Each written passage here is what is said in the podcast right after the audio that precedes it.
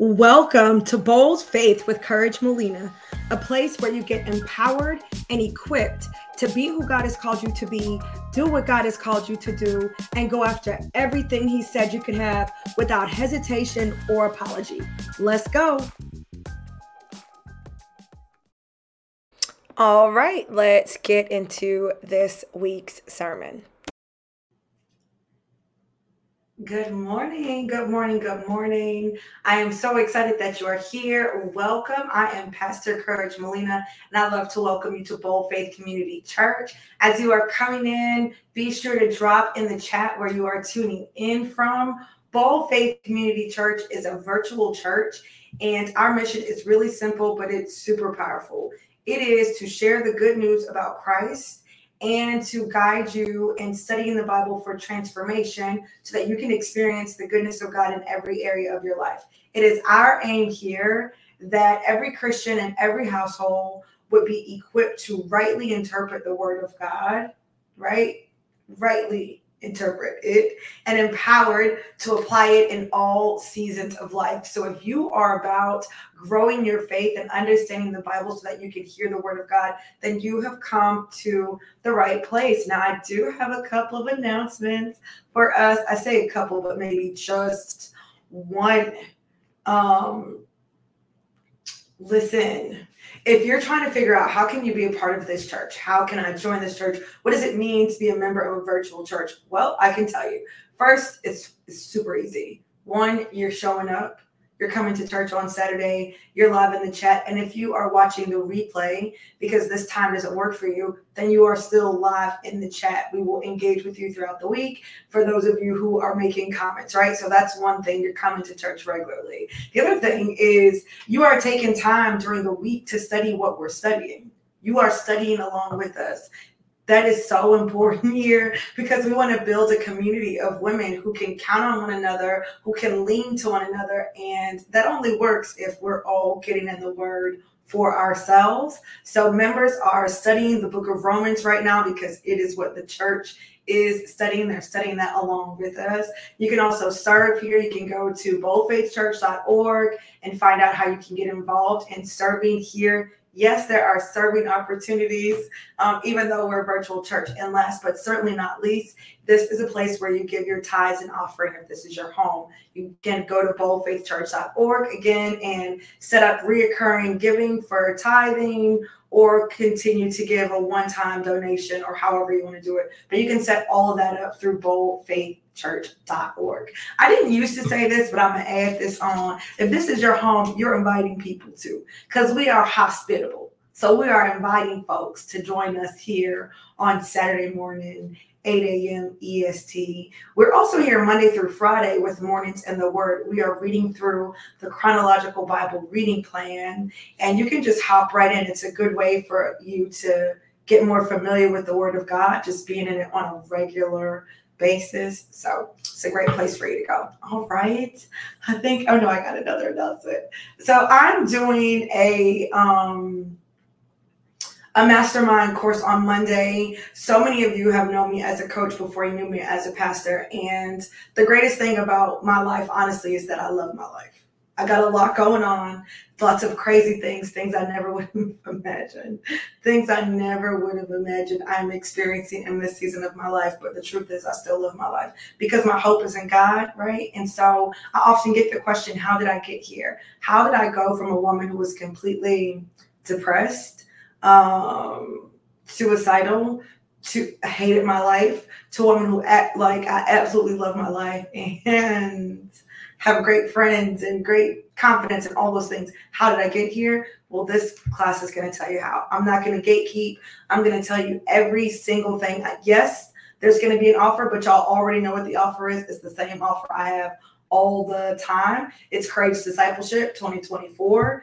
Um, that hasn't changed. It's going to open enrollment on the same day. But as far as you having the, the keys that you need to live out courageously, Um, this is called Woman's Guide, the called individual. If you are called, this is your guide for overcoming.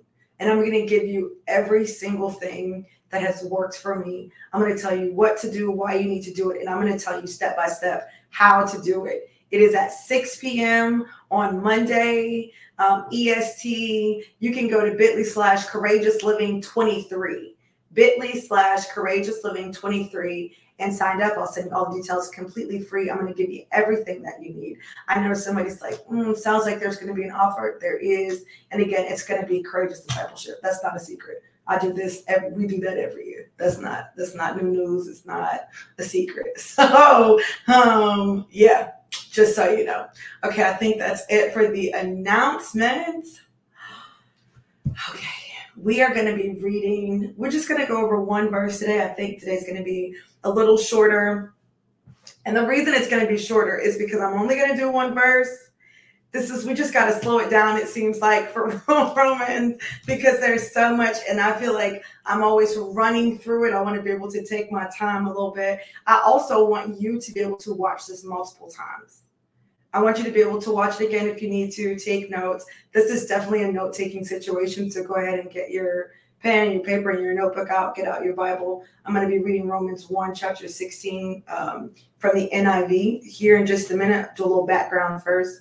So yeah, go ahead, you can get that all together. Now, what's the background? Well, this is, in case you're brand new, in case this is your first week, the book of Romans is a letter. This is Paul, the apostle, the one whose name used to be Saul, who was transformed, who had this radical encounter with Christ on the road to Damascus. God knocked him off his high horse. This is the one that was blind. Do y'all remember this? Yes? He's the one who's writing this letter. He's a church planner. He's been planning churches and going to visit churches and teaching them and staying there with them. But he hasn't had the opportunity to get to Rome yet. He's wanted to go there. He heard about them, but there's this church in Rome. Now, the Roman church did not have an apostolic start because um, there wasn't an apostle that went there. So when I say didn't have an apostolic start, all that really means is that none of the apostles, um, Paul, Peter, none of them went and started this church. That's what I mean when I say it did not have an apostolic start. How did it get started then? How did this church get started? Because the Jews were in Jerusalem for Passover. They heard the sermon by Peter. Uh, they experienced Pentecost. And when they came back to Rome, when they returned back to their homes, they brought the good news with them. And so they started the church. And so that's who they are. And, and Paul hasn't had a chance to go visit them yet. And so he wants to. And that's what this letter is about. So Paul writes this letter to the Roman church. He hasn't been able to visit them. He wants them to know that he's been praying for them, that he's heard about their faith all over the world. Not really all over the world, but it's being spoken about all over the Roman Empire. And so he's telling them that he wants to meet with them. He wants to come. And he expects that his visit will be for their mutual encouragement, that he will be encouraged by them and that um, he will be able to encourage them as well. The letter is written to encourage them, Um, to continue doing what they're doing and to unify them under the gospel. And so then that brings us to verse sixteen. Romans chapter one, verse sixteen, um, N I V. I feel like I'm not close enough, right?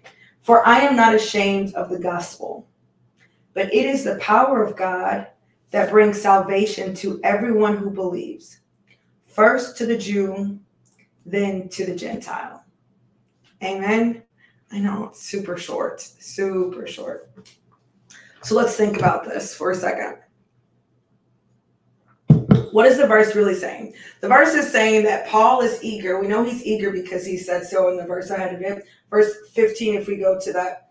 Um, that is why I'm so eager to preach the gospel also to you who are in Rome. Then we go to verse sixteen. For I am not ashamed of the gospel, Because, because it is the power of God that brings salvation to everyone who believes, first to the Jew, then to the Gentile. So we know that Paul is saying that he's eager. Paul is eager to preach the gospel because he is not ashamed of it. He's saying in this verse, he's not ashamed of the gospel because it is the power of God that makes salvation possible to everyone that believes. The gospel, he continues, was first sent historically, chronologically, divinely, to the Jews first, and then after being presented to the Jews, it was presented as always planned to all nations, right? So the first question that I have for the text is, um, why, why, like, what does it mean to be ashamed? For I am not ashamed of the gospel. What does it mean to be ashamed of the gospel, and why is he saying that? Why is he even bringing up the word ashamed? What is that about? That is my very first question for the text. And so we start with the word ashamed. What does it mean to be ashamed? This word ashamed in the Greek is um, epaisuname, epaisuna, epaisunamai, epaisunamai, something like that. I actually practiced, still butchered it.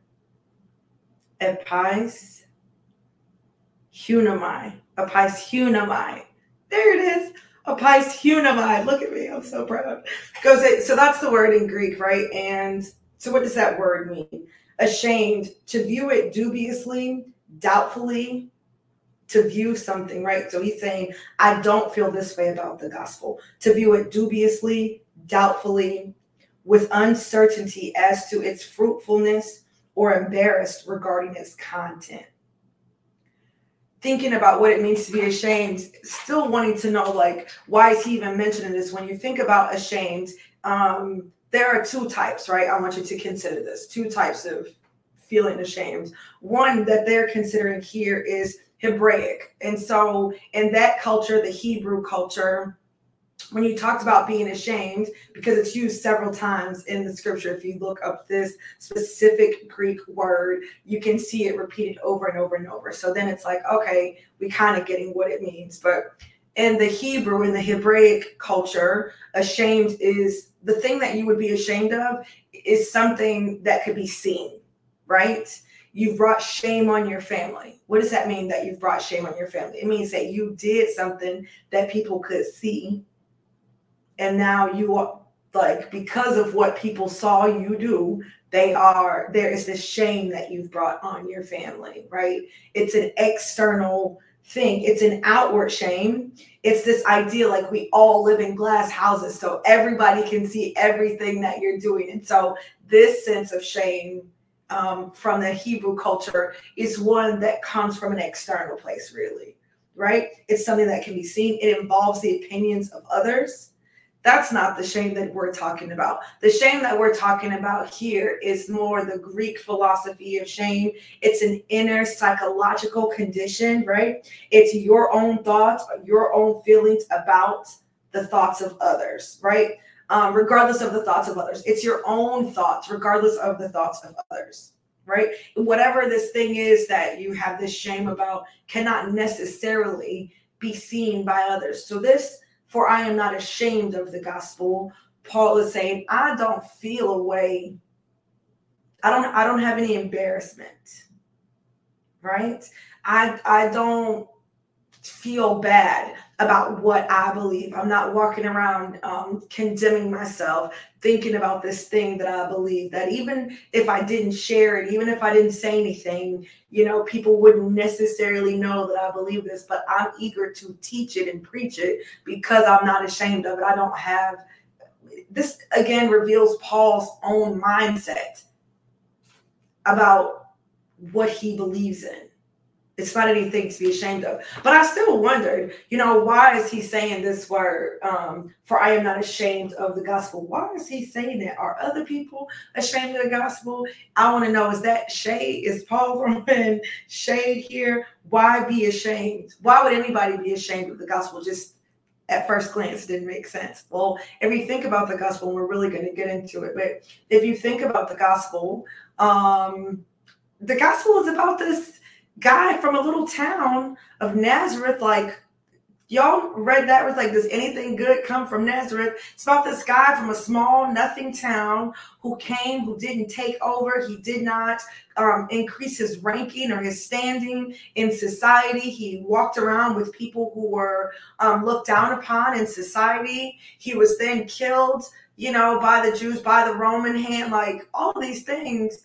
That's not really necessarily something that you would want to align yourself with, especially from Paul's case. Now, when you think about Jesus and the disciples that he chose, they were already, like, truthfully, right, not the most high-ranking people. If you think about the people that came around him that you know, changed their lives and left what they were doing to follow him and made themselves disciples after him. If you think about those people, you have um, Mary Magdalene, who was a prostitute, who had like seven demons out of her, and just um, Matthew, who was a tax collector. Then you have Peter, who wasn't that good at fishing. He had, you know what I'm saying, he didn't seem to be that successful. Also seemed to have a little bit of an angry streak, little rage maybe. Might maybe been on a little on the violent side, possibly. You know what I'm saying?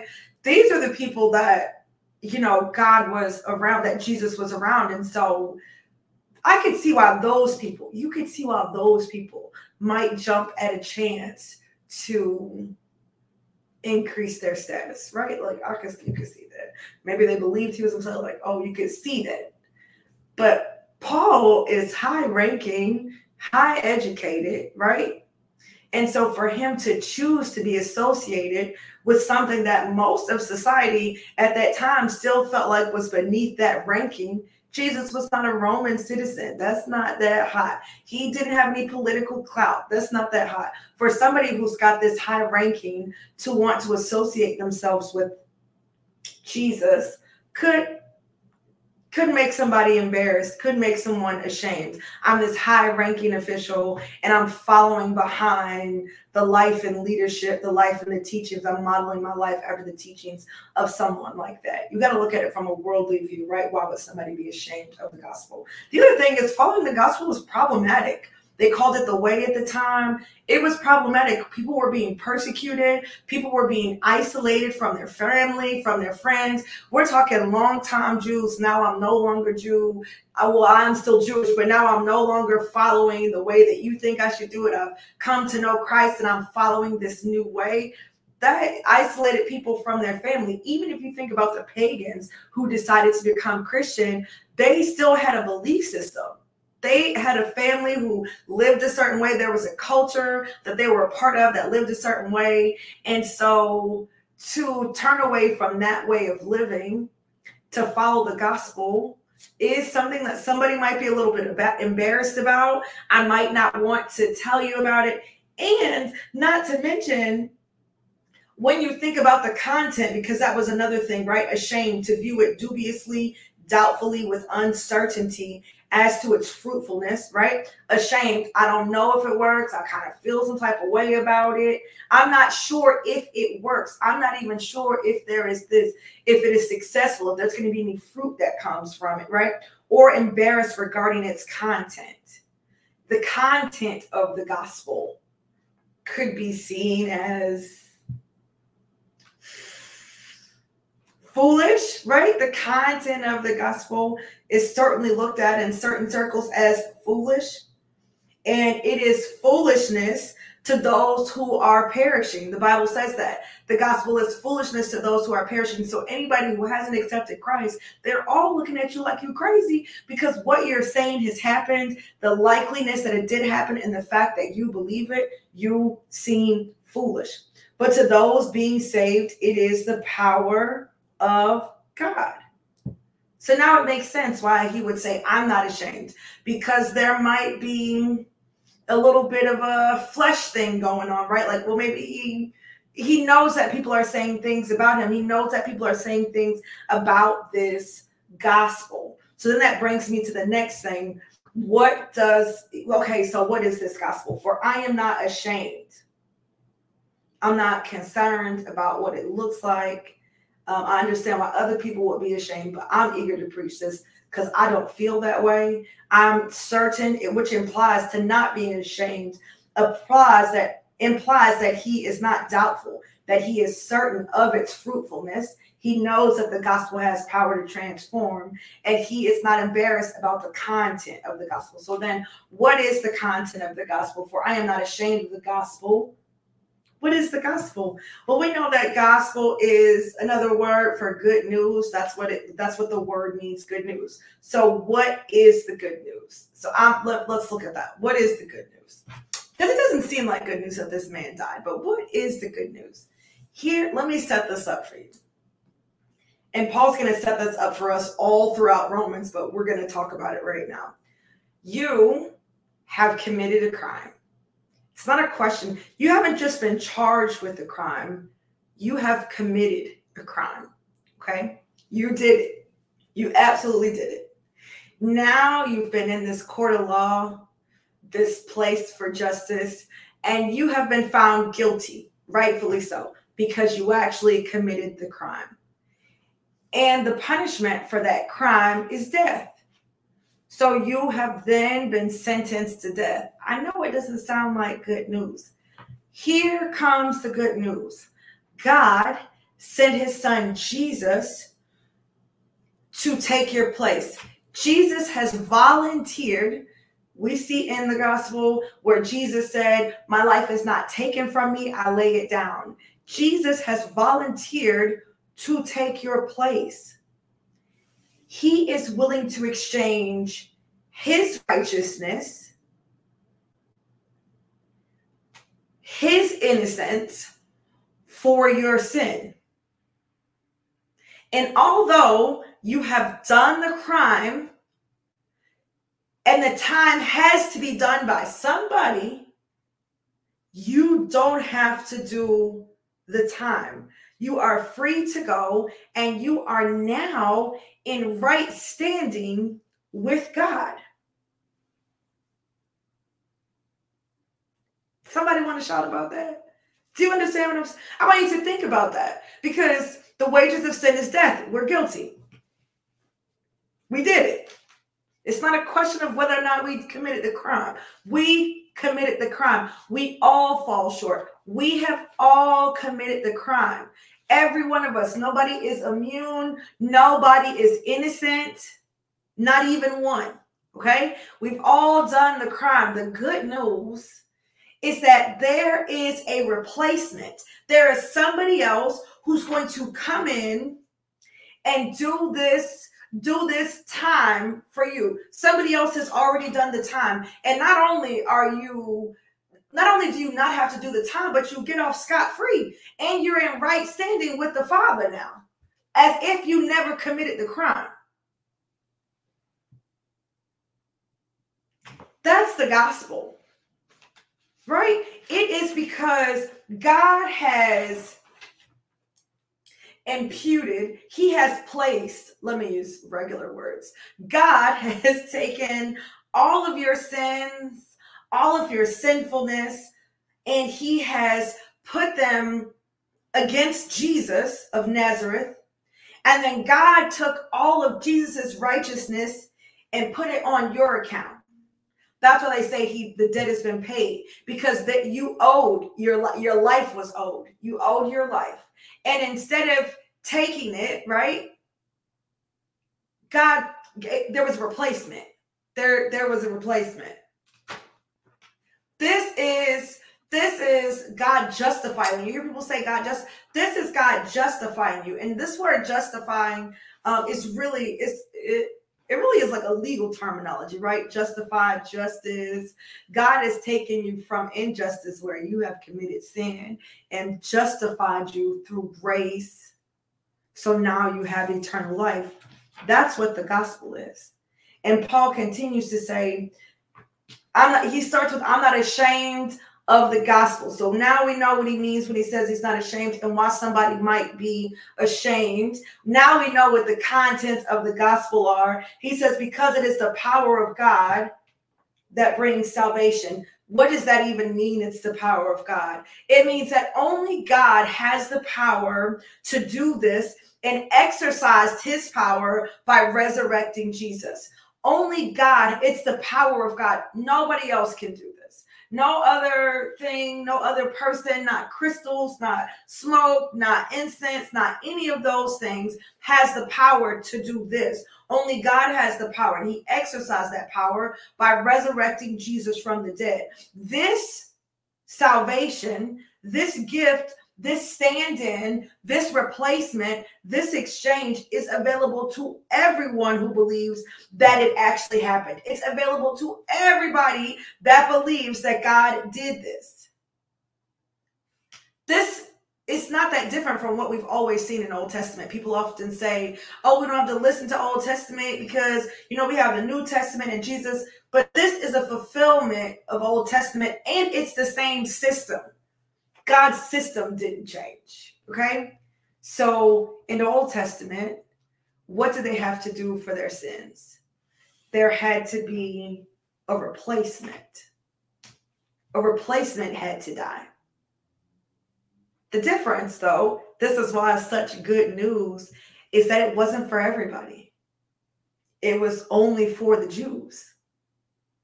So everybody didn't have access. System's still the same, but at the time, everyone did not have access.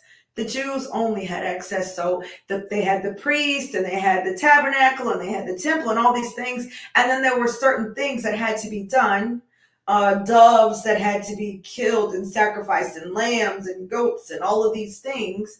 What were the people doing? They were taking, God was taking the sin of the people, placing it on these things. They were their replacement, and the cleansing came through their death. Right? Through the death of those, through the sacrifice of those things. Wasn't available to everybody and had to be done over and over and over again. Jesus comes, always planned to send Jesus. Same system, taking all of our sins, placing it on the Lamb of God, sacrificing that Lamb, resurrecting him. We are now raised to life through Christ. Only God has the power to do that. Then he says it's first to the Jews, then to the Gentiles. Why is he giving it to the Jews first? It's certainly not because they were the most deserving. It's not because they earned it. It's because it was God's chosen people. It's who he chose. It was his selection so that the Jews would be the one that his love would be shown throughout the nations. Jews were chosen by God to show his love to the nations. Historically, that's true. Chronologically, that's true, right? That is exactly how it happened. It was first given to the Jews. It was given to them first in chronological order, not in order of importance. Not to say that all the other nations were less important. That's why I said chronologically. Yes, historically, if you look at the history, you can see that God first chose the Jews. He chose them first chronologically. Not in order of importance. So when we say chronologically, that's what I want you to get. That the Jews were chosen first chronologically, not in order of importance. He chose them. He divinely chose them because it was his choice, who he wanted to choose, how he would choose them. It's about choosing one group first, not saying that the other groups were not good or less than or whatever. He certainly could have chosen any, but he had to choose somebody to be first. So he chose the Jews, right? Um, you also know that salvation came from the Jews because Jesus came through the Jewish line. And then Gentiles were next in line from the beginning. This is not God calling an audible. For I am not ashamed of the gospel because it is the power of God that brings salvation to everyone. It is the power of God that brings salvation to everyone. Not like Old Testament times, not like Israelite times where um, those sacrifices did not bring salvation, did not cleanse everyone, but only the Jews and only the Jews that were part of that, right? No, not like that. This brings salvation to everyone who believes, first to the Jew, historically, chronologically, and because it was God's divine sovereignty to choose whom he wanted, then to the Gentile. The Gentile, that word Gentile just means all nations. This is not God calling an audible. What do I mean by that? God is not saying, well, I started with the Jews, I picked them first, but they acting up. So now what are we going to do? It's not God talking to Jesus and the Holy Spirit saying, these Jews not acting right, so now what are we going to do? It's not that. So he's not calling an audible. This was foretold about over and over and over, that there would be a Savior that would come through all people, that Abraham would be the father of nations. Nations are people groups. So it means that Abraham couldn't have just been the father of the Jews, talking about as the faith, as it relates to the faith, that he would be the father of nations. That means more than just the nation of Israel. Nations, plural. Israel is one nation, one people group. So right from the beginning, we already knew this was going to happen, right? And so I guess then my question is, I always get to this place, like, so what, what do we care, right? Like, what does it matter to us?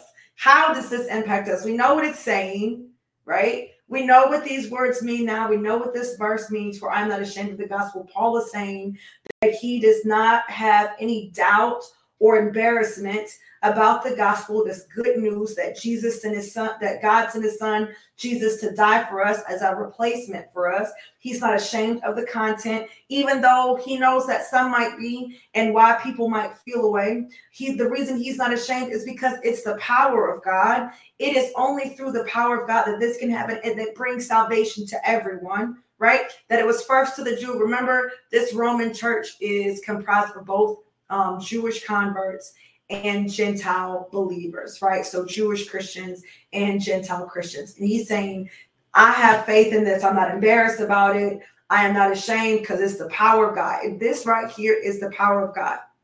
The power of God to do what? To save. What does that even mean, though? I mean, I just feel like I always want to know that. Okay, this brings salvation. What, what exactly, what is that? What does that even mean? Do y'all not think that? I think, okay, that's cool, but to save us, what does it mean to be saved? What does that mean? Like, what exactly? Like, not just what does it mean to be saved, but what does that do for me?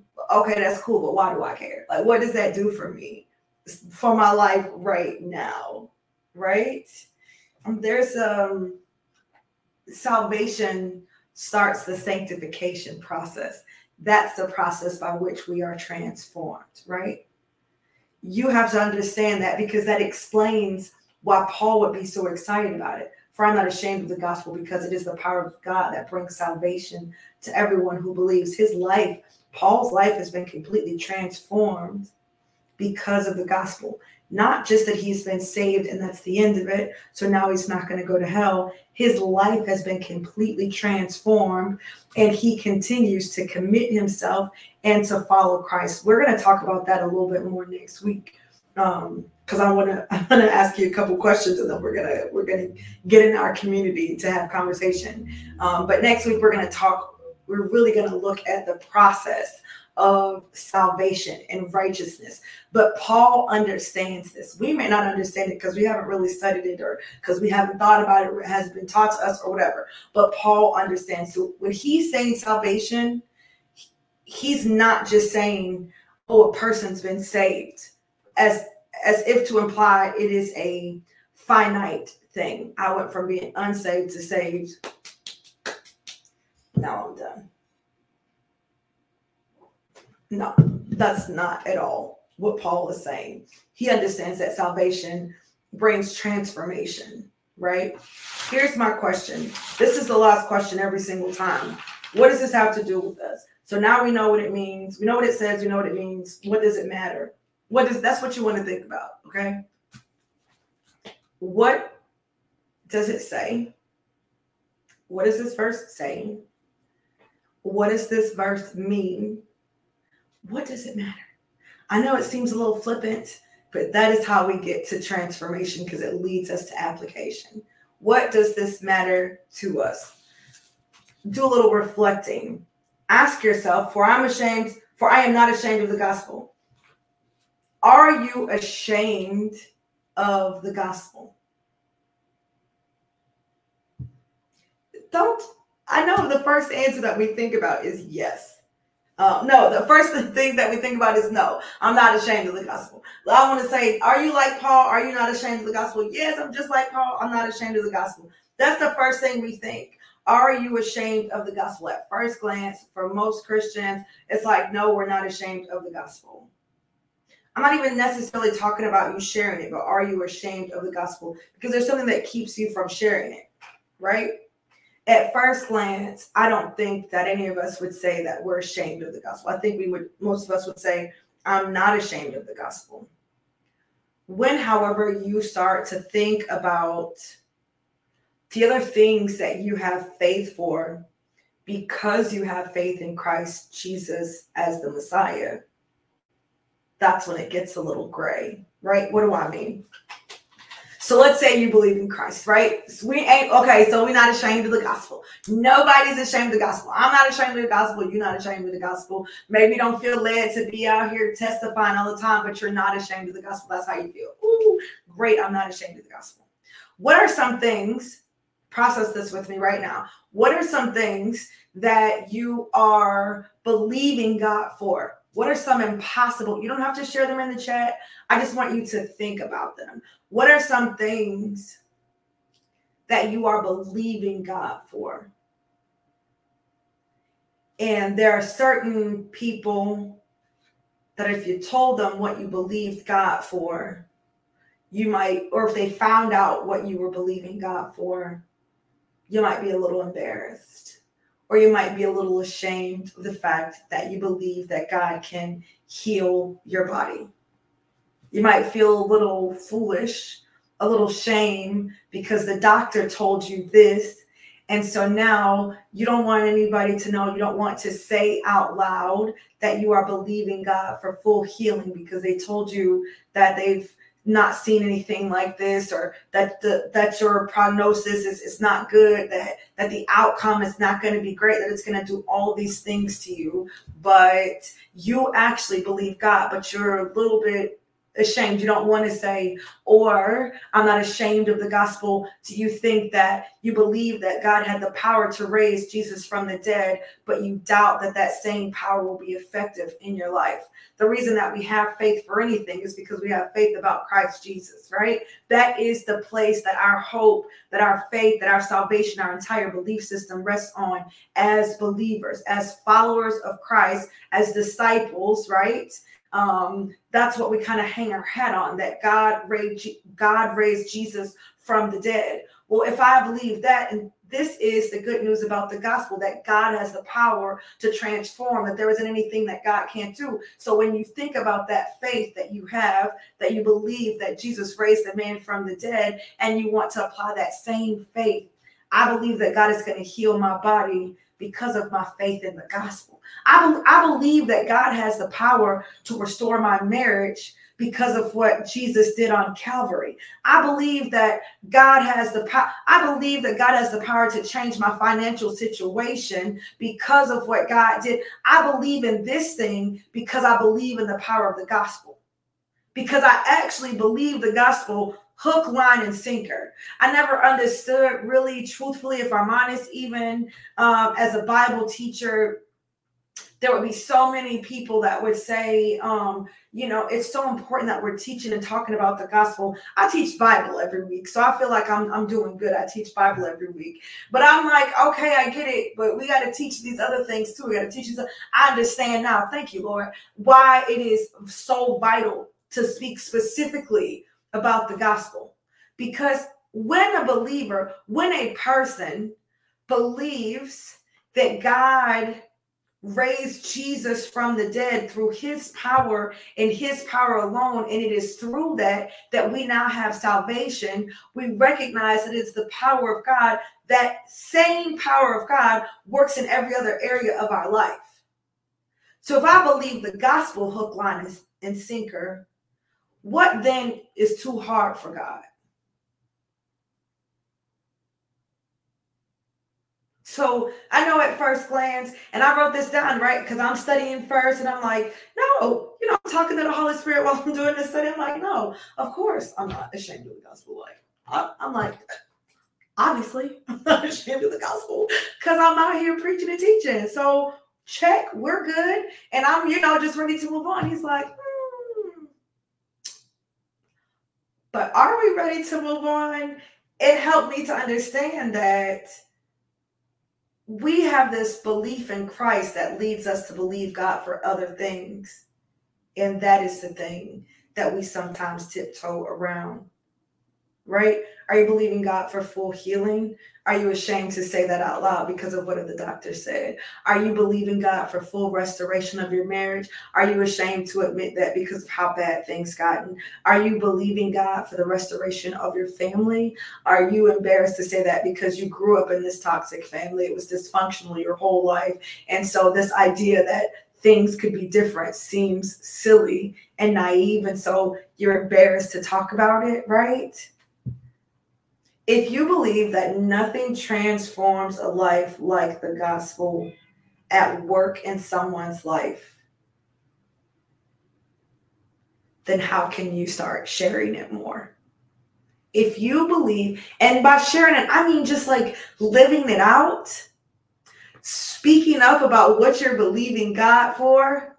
I'm gonna make a witness. Uh, when I tell y'all stuff that I'm still in the middle of, it's because I plan to make a witness out of you. That's why you're gonna be able to say, oh, I remember when she lived in her own apartment. I remember when she said these things were going on in her finances. I remember when she said, there's so many of you that have been with me since right after my depression, or some of y'all been with me through my depression. It's like, oh, I remember that. I've made a witness of you. Now, even if you haven't experienced it yourself, you are can now testify about the power of God because of what you've witnessed in my life. The same can be true for you. If I believe that the gospel has the power to transform, then I don't need to um, shrink away from sharing my belief. I don't need to shrink away from sharing what I'm believing God for and what I have faith in. I know there's some things that you want to keep private, like I get that, but there is always an opportunity for us to share the gospel in some way. There's always an opportunity for us to live out the gospel in such a way that we are making witnesses of non-believers. Okay, that we are making witnesses of non-believers. And so maybe you're thinking right now, girl, that sounds good, but I actually never really accepted Christ as my Lord and Savior. I didn't even really know what it meant. I didn't really think about it. I didn't have that transformation in mind. I just thought it was about all these rules, and it's really not about that. It's about a relationship. It is because you recognize that there is there are things in this world that you cannot do on your own. There are addictions and and habits and things like that that you have that you just cannot get this healing. You cannot be made whole without Christ. And so now you're ready to accept Christ as your Lord and Savior. You can say this prayer with me now. Father, I confess with my mouth that Jesus is Lord. I believe that you raised him from the dead. I now accept him as my Lord and Savior. I accept the gift of salvation right now. Thank you, Father God, for forgiving me, for saving me, and giving me eternal life with you. Amen.